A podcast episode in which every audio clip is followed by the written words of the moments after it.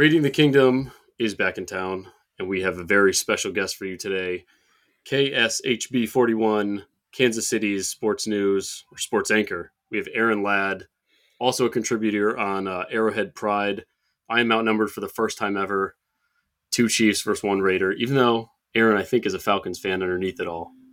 I am. You found my true colors deep. I got you. That's good research right there. A little bit. Just a little bit. You guys do the work here on Raiding the Kingdom. I appreciate that. Just a little bit. But, this is your guys' show.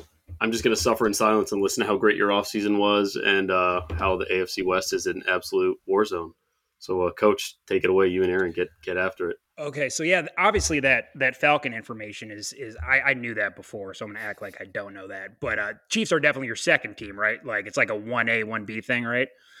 You know, as a professional media member, I try to stay as objective as possible, but I spend more time with the Chiefs than the Falcons. I grew up outside Atlanta, so that's where the loyalties lie for that reason. But as far as workload and following, I mean, I follow the Chiefs and my own fantasy team way more than I do the Falcons at this point. Yeah. Well, the last couple of years, I can't completely blame you on that. And I won't say anything about Mizzou and their football team or anything like that. We'll get into. I'm a UConn fan, so I literally can't say anything about that. So we'll have no room to talk whatsoever. Absolutely no room to talk. We'll have no room to talk. But so about the Chiefs, man. I was talking to Brendan about this earlier and how Patrick Mahomes and just what he's brought to Kansas City and to the Chiefs. And I don't want to necessarily say he's changed the culture, but you feel like with fans of NFL teams, they follow the team itself. You know, like when players move, like in the NBA, like, oh, I'm going to follow LeBron James. He was at Cleveland. I like Miami. He was in, now he's in LA. So people follow them. Do you think that Patrick Mahomes is just like maybe like reignited Chiefs fans, or he's just brought a whole new batch of them to Kansas City and that they're going to be following the Chiefs because of Patrick Mahomes? Like, what are your thoughts on that? I think very generally Patrick Mahomes, and really want to say again, thanks for having me on. Y'all didn't have to do this. I appreciate this. This is going to be really fun. I think very generally Patrick Mahomes has helped transform Kansas City in the modern day into an international brand. You talked about people following players as far as the NBA is concerned. Now internationally, nationally and internationally, people can identify the Chiefs by one player and two numbers, 1, 5, 15.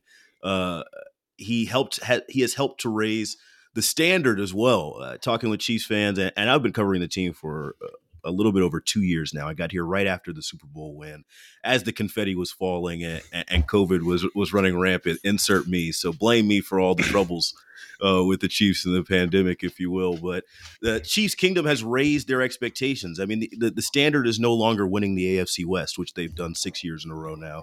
The standard is no longer going just going to the AFC title game. It's hosting an AFC title game, which they've done 4 years in a row now. It the standard has been raised, and you can point it all back to number 15, but you could also even more so point it back to the mending of what we always see in pro sports, and especially the NFL, is the coach, the quarterback, and the front office. Kansas City has that right now, and I think when you're talking about championship culture and championship windows, it takes a winning organization at those three levels to get it right, and right now Kansas City has all three of those parts working in sync and coordination. 100. I couldn't agree more. You know, Andy Reid, what he's meant to Kansas City, and what Brett Veach has come in and done has been unbelievable. And obviously, the anchor of that is Patrick Mahomes, and it's amazing what he's done for this team and what he's going to continue to do. So I 100% agree. Wanted to talk to you a little bit about the Chiefs offseason. What are your thoughts on that? What are your thoughts? Like, what's your favorite move that they've done as far as what, bringing in Juju, MVS? What do you like the best that they've done there? What an offseason it has been for Kansas City. I mean, we got to talk with the atomic bomb that was the Tyreek Hill trade. And I think we're still feeling the ripple effects from that. I don't know if there's been another podcast release where we can give some more information on this podcast about a different podcast and what Tyreek Hill thought about his time in Kansas City, yada, yada, yada. That offseason move specifically, you have to look at all the moves through the vacuum of that move, right? I think Kansas City's wide receiver room is more dynamic this year than it was last year, and they haven't played a game yet, let alone showed up for training camp yet. So I still have plenty of room to look like an idiot on that one, but just purely on paper, I think they are more balanced from a wide receiver room perspective. And as far as also how last year ended, the second half of last year's AFC title game, Patrick Mahomes recently said it was the worst half of football, not only playoff football, but football of his career. And I mean, you got to agree with him on that one, the 1.9 quarterback rating. And then when you think about that on the backs of the 13 seconds and what all that meant to Chiefs Kingdom, it was a supreme letdown. I think a lot of the players would probably shrug it off and say, hey, we're not motivated by that. But reading through the lines a little bit, I think this team realizes just how close they were in that situation. And that those situations don't come around very often. You have to take advantage of situations like that when you have them. And we talked about hosting four straight AFC title games. That was a situation where we felt like the Chiefs were the more talented team and playing like the better team through two quarters and just kind of let it slip away. Offseason wise, I still think their work is not done exactly just yet, but it's going to be interesting to see these first couple weeks and how they mend their rookie talent through the draft with a lot of their older and veteran talent that still exists on the team. Agreed.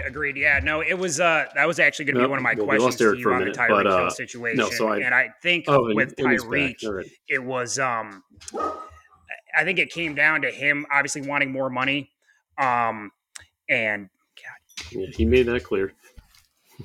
The money thing, and that's all that was. I think we're getting a lot of chatter outside about playing time and his role in the offense and a lot of that thing. Point blank, Tyreek Hill wanted to be the highest paid wide receiver in the league, and the Chiefs couldn't afford to make that contract. Yeah, he's having some technical issues. You keep going, Aaron. You're good. I mean, yeah, I don't read into it a little bit more than than Tyreek wanting a new deal and getting a new deal elsewhere.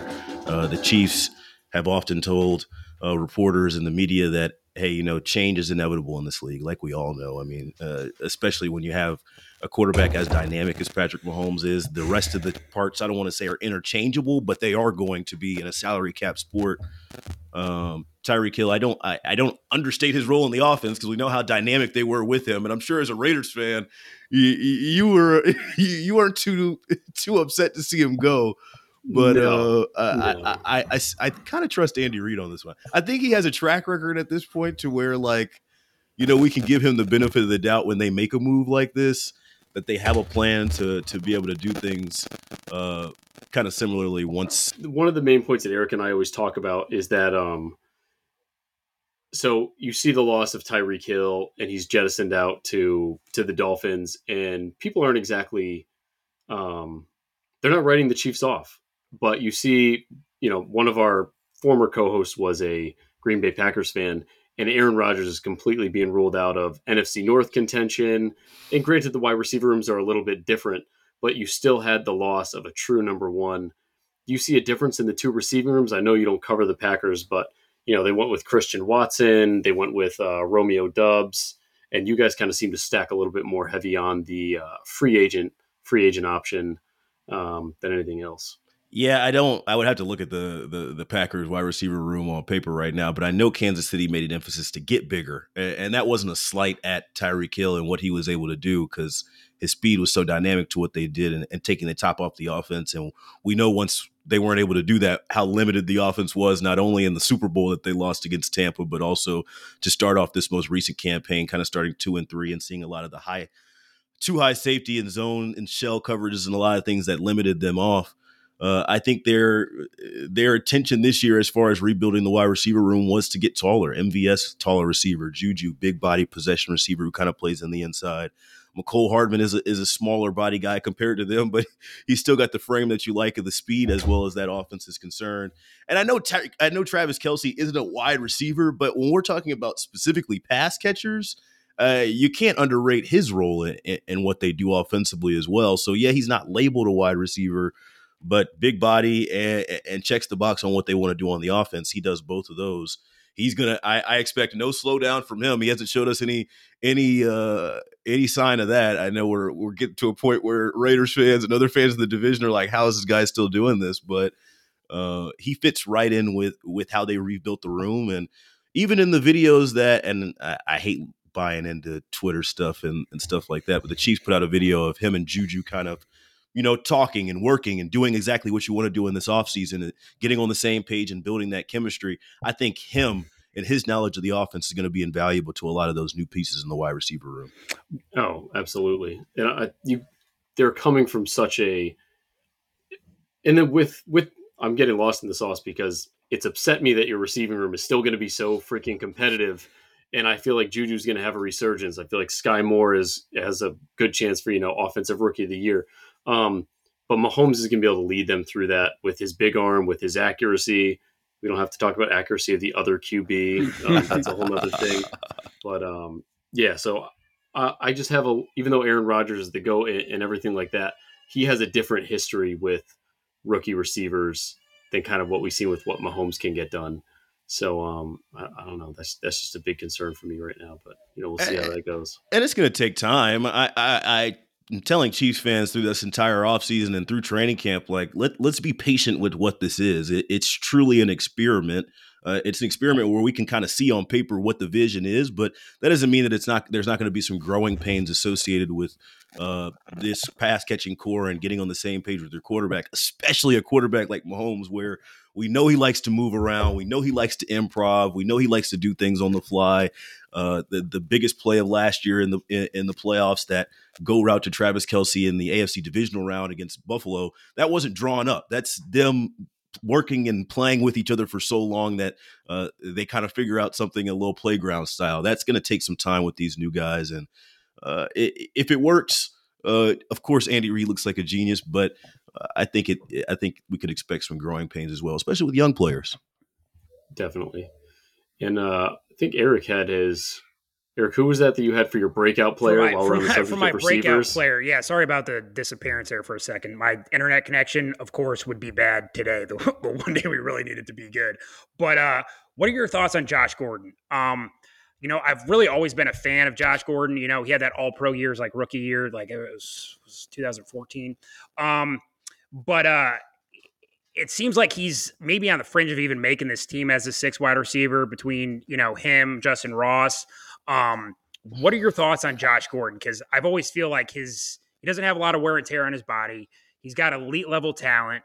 And, you know, Andy Reid has a good track record of kind of fixing guys and getting them on the straight and narrow. And, you know, he smoked weed. Obviously it was against NFL policy, but it no longer is. Right. So, we have a past. A lot of, I think, you know, people say he could have potentially had a Hall of Fame career. He's probably got relatively close to Hall of Fame talent. But do you think that that he makes his team, and do you think he can be a difference maker? Because there's been a lot of hype. Man, this is going to be the most interesting position battle, in my opinion, to follow as we kind of enter into this training camp St. Joe period. How many wide receivers are the Chiefs going to keep, and which ones are going to be on the cut line? Because they have, looking at their wide receiver core right now, and this is as a recording on June 23rd, they have about 7 guys that probably could make the team. Brett Veach talked with reporters, I want to say after the draft, was asked about Sky Moore, was asked about how he saw the wide receiver room, and he mentioned 5 or 6 guys, which, you know, GMs, they don't just say stuff. Every time they say something is meaningful, and I thought that was interesting. I think a lot of the Chiefs press corps thought it was going to be 6-7. It's interesting that he sees it as more 5-6. And right now, I probably would have Josh Gordon making the team, and that's without seeing any training camp reps. I think Kansas City is invested in making him a part of this offense. And we saw that last year. There really wasn't much from Josh Gordon in this offense since he got added. I want to say he got added around week 8, week 9. Don't quote me on that. It's somewhere mid-season, maybe a little bit earlier. And he didn't dress the last couple of weeks. He gave you 1 touchdown in the regular season. They kind of fed him right at the goal line. Looked like a guy that was still trying to get his legs underneath him. Looked like a guy who hadn't played professional football in a very long time. But Kansas City stuck by him. Andy Reid said, hey, he still needs to learn the playbook, but he's close. He's still trying to get back in shape, but he's close. And they're still dressing him, and they brought him back on the practice squad this year for a reason. I think this is a guy that they see, as we were talking about a little bit earlier, big body, big frame, kind of fits in that mold that they want to rebuild this wide receiver room in. but he's not going to be handed a spot. There's guys at that 6'7" cut line. I think of a Doris Fountain who contributes on special teams. I think of a Cornell Powell, who was a guy out of Clemson last year that they drafted and didn't make the roster, had to spend another year on the practice squad. He's going to come back hungry and wanting his opportunity this year. As of right now, I think Josh Gordon makes it, but man, that 5, 6, 7 range as far as wide receivers, Sky Moore in there as well. I think he's going to make it, obviously, but it's going to be really fun to watch what their wide receivers do at camp. Yeah, and I think it's obviously a great position to be in, that you have that much talent at the wide receiver position, and it's not like guys are just slotted in. It's going to be a battle, and you're going to get guys that want to be there, that want to make the team, that are going to be hungry for playing time and stats. So that's one thing that is definitely good. Now, as far as I know, the draft obviously happened a couple months ago. Was there one person that you, or maybe more than one guy, that you really liked that the Chiefs got? A guy for myself was Leo Chenal, the linebacker from Wisconsin. I was telling him, he kind of reminds me of an enemy of the Chiefs, Bill Romanowski, right? He played on the Broncos. He played on the Raiders. Oh, Raiders legend. Right. Guys that we don't really like, but he seems like he has that same sort of attitude, and maybe somewhat similar skill set. Is there a guy that they drafted that you're super excited about? Because I think the Chiefs, pretty much every draft expert at least gave them a B+, A-. I thought their draft was incredible, and definitely took advantage of the Tyreek trade. So what are your thoughts on that? Yeah, I think Brett Veach did a really good job of being patient. You guys mentioned Arrowhead Pride. I do have a podcast with them as well. I'm going to shamelessly plug here. We do Twitter Spaces every Thursday. You deserve it, Aaron. Plug away. We did a show right after the NFL draft. I was actually in Vegas for round one, and I agree with you. I thought Brett Veach did a really good job of being patient and using those picks to his advantage. I'm going to go off the grid because I could easily say one of the 2 first-rounders. I thought both of those guys will come in and contribute right away, and Trent McDuffie and George Karlaftis, but I really think Isaiah Pacheco is a guy to watch. He's the running back out of Rutgers, and if you talk to anybody who covered Rutgers at all last year, they'll say he was their best player far and away, head and shoulders above the rest, and the reason why they were as good of a team as they were. This is a guy that enters with a chip on his shoulder, and I know a lot of these guys have a chip on their shoulder, but he thought he was going to be a 4th or 5th round guy. He ends up going in the 7th round, comes to a great situation, and a situation where there's competition in that room. I mean, the Chiefs just brought back Jerick McKinnon to add to Ronald Jones, who comes over from Tampa Bay. Clyde Edwards-Helaire is coming into a year where he needs to show not only Chiefs Kingdom, but also the staff that he can bounce back from kind of an injury-shortened season last year. I think Pacheco fits in as kind of that Derrick Gore type role. Andy Reid, guy who loves ice cream, has said he likes a lot of different flavors at running back. Isaiah Pacheco gives him another different flavor that he can interchange there. Shorter, shiftier guy who can move around a little bit. It's going to be competitive, so he's going to have a good camp. I also like Darian Kinnard out of Kentucky as somebody who can come in and contribute right away and try and get a job. But they did such a good job of getting value. I think they stayed back. I think the only move they really moved up for, McDuffie, yeah. And moved up and got him, who's another guy that we think can go in and contribute week one. But if I had to do a pick to click or somebody I really liked, it's Pacheco. Yeah, good. It's kind of like you read our minds. Yeah. Because we were talking about Rojo, Clyde Edwards-Helaire. I like the Rojo signing big time. One of my buddies that's a Chiefs fan, I got him a signed Clyde Edwards-Helaire mini helmet, and he hates it. I don't know what he's going to do with it. Probably throw it in the trash. But Eric literally was going to feed you a question about Clyde Edwards-Helaire, and he's been raving about Pacheco. Yeah, so. I said the same thing. It's just like it's crazy what Veach is done when you have you pick Trey Smith, starting guard for the next 10 years in the 6th round, and then you get Pacheco, who I've been trying to figure out how to actually say his name. So I appreciate you actually giving me a lesson on that. He's like a hockey player. Somebody told me he's like a hockey player. It's Pacheco. You would never expect that, but yeah, it's 100%. And he was dominant in the Big Ten and dominant for Rutgers. So obviously a huge draft pick for them, and potentially in the 7th round, it's your. I think at that point, it's if they hit, great. If they don't, it's not that big of a deal. You're not wasting a 1st round pick. So back on the Clyde Edwards-Helaire, talked about that briefly. Obviously a big year for him. The expectations when he was drafted were pretty high. He's 2 years into his NFL career. Year 3 is kind of like a big year. Going into year 4, you got the 5th year option, this and that. And with Tyreek gone and how, you know, Andy Reid has his offense, you know, a running back that can catch the ball in the backfield is huge. Do you think this is the year that he breaks out and has, you know, kind of lives up to his first round billing? And I know there's Chiefs fans listening to this, so I want to get on the same level with y'all with this one. I understand the frustration, and I'm sure Clyde understands the frustration as well. These guys hear things. These guys understand. I mean, I had a chance to talk with Jack Collinsworth of NBC Sports last year. He was in town, I think, for the wild card game. And I just wanted his read on Clyde, because it seems like if Clyde walks out on the streets here in KC, he may not make it back home with all his clothes. I mean, there's going to be a pitchfork and an angry mob everywhere he goes.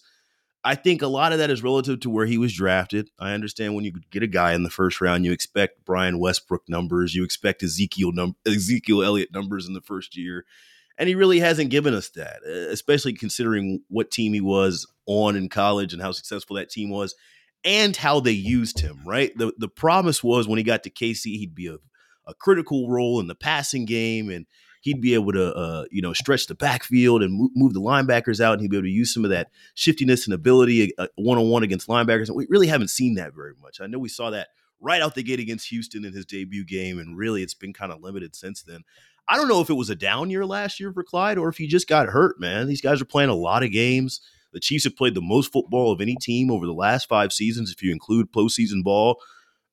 He's got to stay healthy. I'm not shooting him any bail past that. If Clyde stays healthy, it's at best going to be a running back by committee. And that's, we just know that because that's how Andy likes to use his running backs. That's how the system is used. And it's probably the smart way to do it when you've added an extra game to the NFL season now and you're expecting these guys to play deep into the year. Use them like a rotation in baseball. Clyde comes in every once in a while. Ronald Jones starts a couple games last year. I thought Darrell Williams was extremely effective in mop-up duty last year. I won't even call us. Oh my God! Yeah, I mean, even through the pass game too. I keep thinking of him. Was that Arnett that he mossed? Yeah, that was Jonathan Abrams, the strong. Jonathan Abrams. Yeah. I mean, that was one of the coldest pictures of the Chiefs' season last year. I pointed him to hell. Oh my God. I think Chiefs fans want to see that when the backup comes in and does that, then that the frustration just mounts and mounts. But we got to just allow this guy to be a young player. It's third year. Yeah, he's only 23. I'm with Chiefs fan. Yeah, I'm with Chiefs fans on the frustrations, but let's reel him in a little bit and understand that it's going to be more of a rotational style than like a workhorse back type of thing. When you've got Jerick McKinnon in there, who was excellent in the postseason last year. I was surprised they didn't bring him back, and then here he shows up. I think they signed him a week or two ago to a one-year deal, and he was great. Great value. And I know we're kind of getting short on time here, Aaron. So I want to just ask you, you know, and this is just, what is your prediction on the Chiefs season, this upcoming season? And is there something that – the Aaron Ladd official prediction record for the season? I think I tweeted out after the schedule came out 11-6. That's 17 games, right? That does the math. It's weird. I'm still trying to adjust to the extra game being on there. It's so weird, but it really comes down for me as far as predicting their schedule this year. It's the first 8 games, and it's the first 9 weeks of the season since they have that week 8 bye. The first 8 games for Kansas City, all against teams who had winning records last season. I think it's the first time in NFL history, and Adam Schefter tweeted that out. Fact check me on that one. The first time in NFL history a team plays all teams who were above 500 the year before to open the season. If they can go through that and sit at 5-3, even 4-4, I'm feeling great about what Kansas City does the rest of the way. And it's all based off what they did last year. But it also wouldn't surprise me if they stumbled out of the gate, especially specific to this defense. And I would love to see them add another pass rusher before camp. It's going to take a while to get everybody on the same page. I mean, you've got a D end and a rookie corner that'll probably be starting week 1. And we know these defenses start statistically pretty slow under Steve Spagnuolo. The safety room is another thing that's been under construction this offseason. No more Tyrann Mathieu. I can't believe we've gone this long without saying his name, but he's no longer a member of the Kansas City Chiefs. You got Juan Thornhill coming in with a bigger role. You got Willie Gay and Nick Bolton coming in with bigger roles as young players as well. It would not surprise me at all as in those first 8. Maybe they are a 3-4 like we saw last year or a 4-4, something like that. I do expect them to contend for the division once again. Maybe this is the year that the Broncos finally end that nasty streak. I think that the rest of the division has gotten better. There's no doubt about that. I mean, you'd be an idiot to look around and say that the rest of the teams haven't gotten stronger. But I think Kansas City is a tried and true champion. They remind me of kind of Golden State in the NBA. They always hear the chatter. They're always kind of in the mix. And they'll be there towards the end of the year. I expect them to be 11-6. I think I was similar in that. I think I might have gone like 12-5 in my prediction. You were 12-5. Yep. So we're really similar in that. I think, like you said, that defense, I think starting off is going to be kind of maybe a little cringeworthy, but as the season progresses, these young guys get better, and I think that they can, you know, make a name for themselves in the playoffs and come towards the end of the season. So is there anything you wanted to ask, Brendan, Raider related or what? I'm sure Aaron predicts that the Chiefs will drop at least one game to the Raiders, even though they put 96 points on us last year, something like that, combined in two games. But if you could pick any team, well, this will be our last question. I know you're a busy guy, but if there was one team in the AFC West that you think could contend for the division title, I'm not saying it has to be the Raiders, but which one would you say you kind of got to keep your eye on, you think, this year? And I'll tell you who I picked later, but and it wasn't the Raiders. I go Chargers just because I think they have the best quarterback out of the rest of the bunch. We'll see what Russell Wilson looks like coming into a new system in Denver. It's going to be fun, man. I'm sitting back watching and just going to really enjoy each of these teams beating up on each other every given Sunday. I got love for Raider Nation. One of my good friends from college actually covers the Raiders. His name is Tashawn Reed. He's an athletic for the Athletic. There. Yep. So we're always talking Raiders, Chiefs, and whenever he's up here or I'm down there, we're always talking about the two teams. And I mean, it's gotten closer, man. I don't want to say that these games just are not blowouts by any way. The Chiefs have their work cut out for them. I mean, they almost lost the 2 seed to Denver on the road. I think that was Week 18 last year. You thank Nick Bolton and Melvin Ingram for turning that game around for the way it was looking. But these division games, you split one. They can go one either way. I don't think Kansas City cakewalks to the AFC title game. I think maybe specific to my Chargers pick, maybe they don't go for it on every single fourth down this year. I might want to rethink that strategy if I was maybe down, they learn, like Madden, right? Like sometimes you go for it, right. Sometimes not you punt. Every time, yeah. But as far as their additions this offseason, J.C. Jackson actually just wrote on Arrowhead Pride what player I would take from each AFC West team and add to the Chiefs. It was just kind of a fun little offseason story. That's a great exercise, yeah. I took Devontae Adams from Arrowhead West down there just to add to Dude, you're cutting me deep right now. I hate that nickname. I hate it. And I took Joey Bosa from the Chargers, and I think Patrick Surtain the second from the Broncos. But I think as far as what the Chargers have built defensively, I mean, they built to catch up with Kansas City, and they were very close last year. That was one of the most thrilling games of the season last year, Chargers and Chiefs. I think it was Thursday night in LA. That was a thriller. So I see those teams as a lot closer than maybe people see. 100% agree on that. 100% agree on that. It's going to be a battle. So that's kind of what we've been going in on the Chargers constantly. And I think that adding J.C. Jackson, Khalil Mack to give Joey Bosa a little bit of relief. And then obviously their offense is their offense. And Justin Herbert the kid is a machine. So I'm nervous about our week one duel with them in, I guess we'll call it Allegiant West out there at SoFi Stadium. I don't know, but yeah, we'll see. You tried it. You got to come up with something a little clever. Yeah. Yeah, and I appreciate you saying they weren't blowouts. They absolutely were. Those were. I could barely look at Eric. The next day after that one happened. So. Well, you're talking about the logo stomping thing. No, it was.